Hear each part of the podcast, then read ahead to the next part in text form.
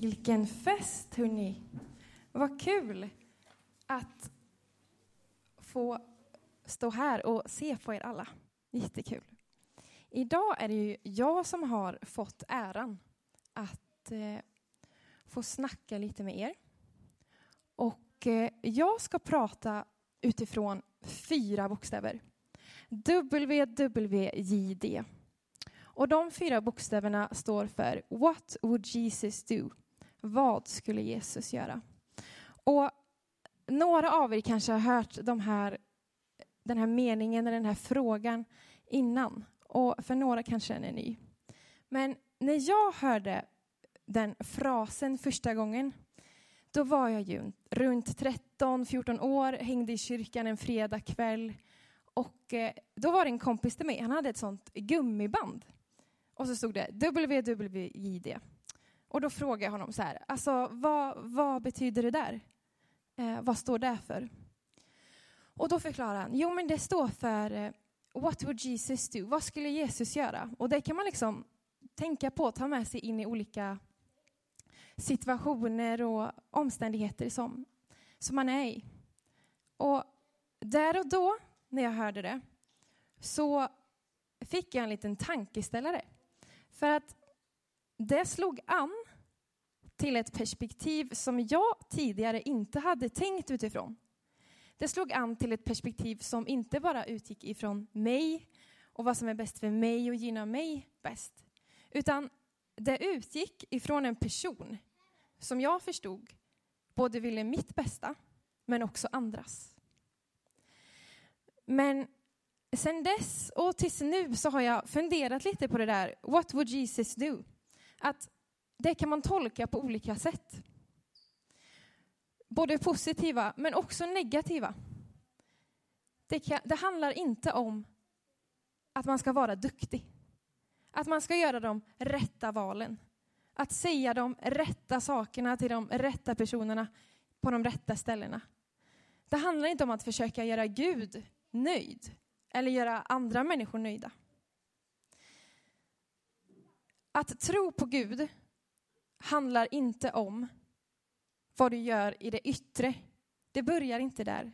Det handlar inte om att försöka vara någon som man inte är, att prestera sig till något, att prestera för att förtjäna något eller någon.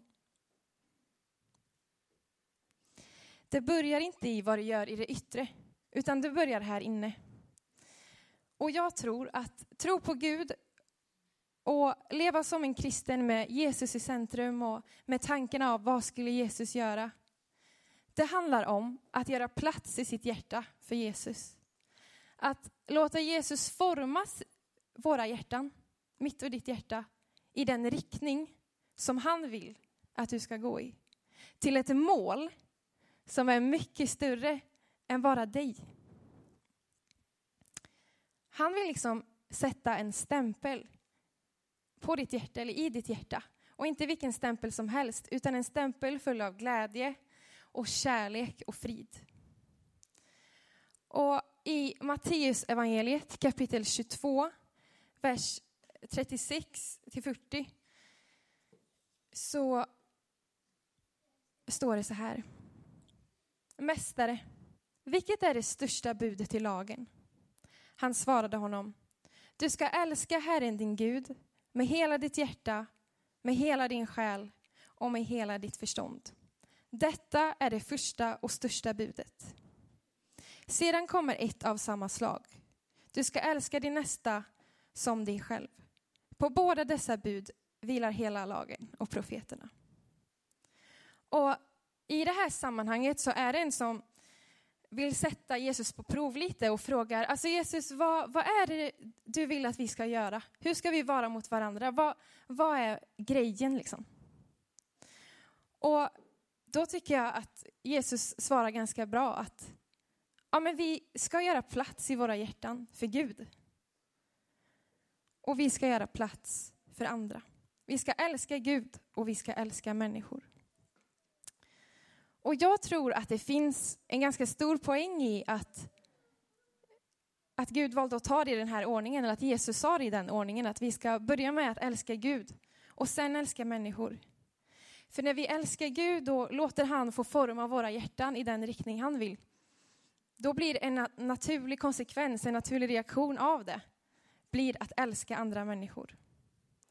Och i Johannes kapitel 13, jag ska inte läsa därifrån, men jag ska berätta lite för er att då står det att Jesus tar av sig sin mantel.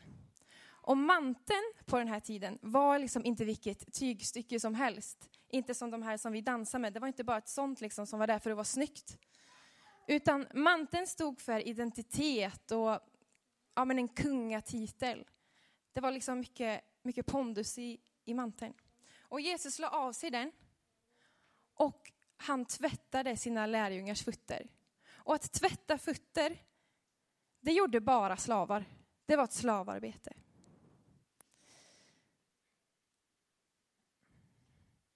Men Jesus hade låtit Gud forma hans hjärta, hade gjort plats för Gud så att han ville tjäna sina kompisar, sina lärjungar. Han fick uppleva den kärlek som Gud har för oss och han ville ge den vidare. Att leva utifrån What would Jesus do handlar egentligen inte om vad vi kan göra för Gud, utan vad Gud vill göra för oss. För visst känns det bra när vi får möjligheten, när vi får chansen att hjälpa någon annan. I alla fall tycker jag det, att det är en jättegod känsla när vi har fått hjälpa någon.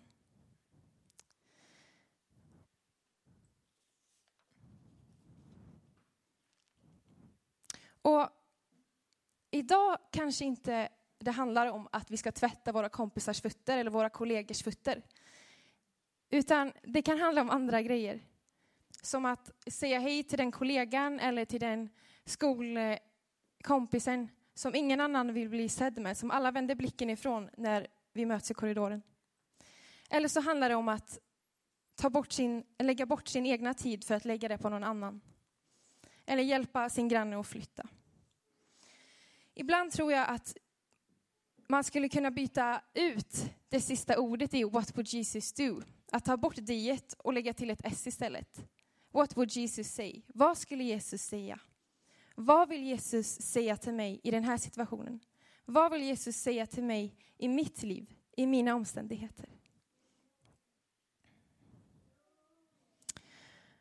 Och i John, Johannes, första Johannesbrevet, kapitel 4 och vers 9, så står det vi älskar därför att han först älskade oss. Och om du låter Jesus få bo i ditt hjärta och du ger han tillåtelsen att forma det, så kommer du att få att uppleva en kärlek från Gud som övergår allt förstånd. Och en grej som Gud är väldigt bra på, har jag märkt, det är att han korsar människor i våra, i våra liv. Han korsar liksom våra vägar för att vi ska få den möjligheten att älska Gud och att älska människor. Och att leva utifrån perspektivet, vad skulle Jesus göra? Att ha det med i sitt liv, i sina omständigheter och sin situation. Det handlar inte om att peka mot mig eller mot folk. För Jesus pekade aldrig, utan han hade alltid en utsträckt hand. Hans hand var aldrig pekad, utan alltid utsträckt. Och när vi får greppa Gud, när vi får greppa Guds utsträckta hand, så kan vi ge vår andra hand ut till andra människor. För det, det gjorde Jesus. Vi ber. Ja, tack Jesus för att du älskar oss. Tack Jesus för att om vi vill så får du bo i våra hjärtan. Och då har du tillåtelsen att forma våra hjärtan så att vi kan hjälpa andra, att vi kan älska dig och vi kan älska människor. Jesus, vi tackar dig för den här dagen. Jesus, vi tackar dig för den du är. Jesus, hjälp oss att förstå den kärlek du har för oss. Jesus, stämpla våra hjärtan med den kärlek och den glädje och den frid som du har att ge oss. Jesus, vi ber att julen som kommer och allt vad det innebär, att det ska få bli en möjlighet för oss att hjälpa vår nästa, våra medmänniskor. I Jesu namn. Amen.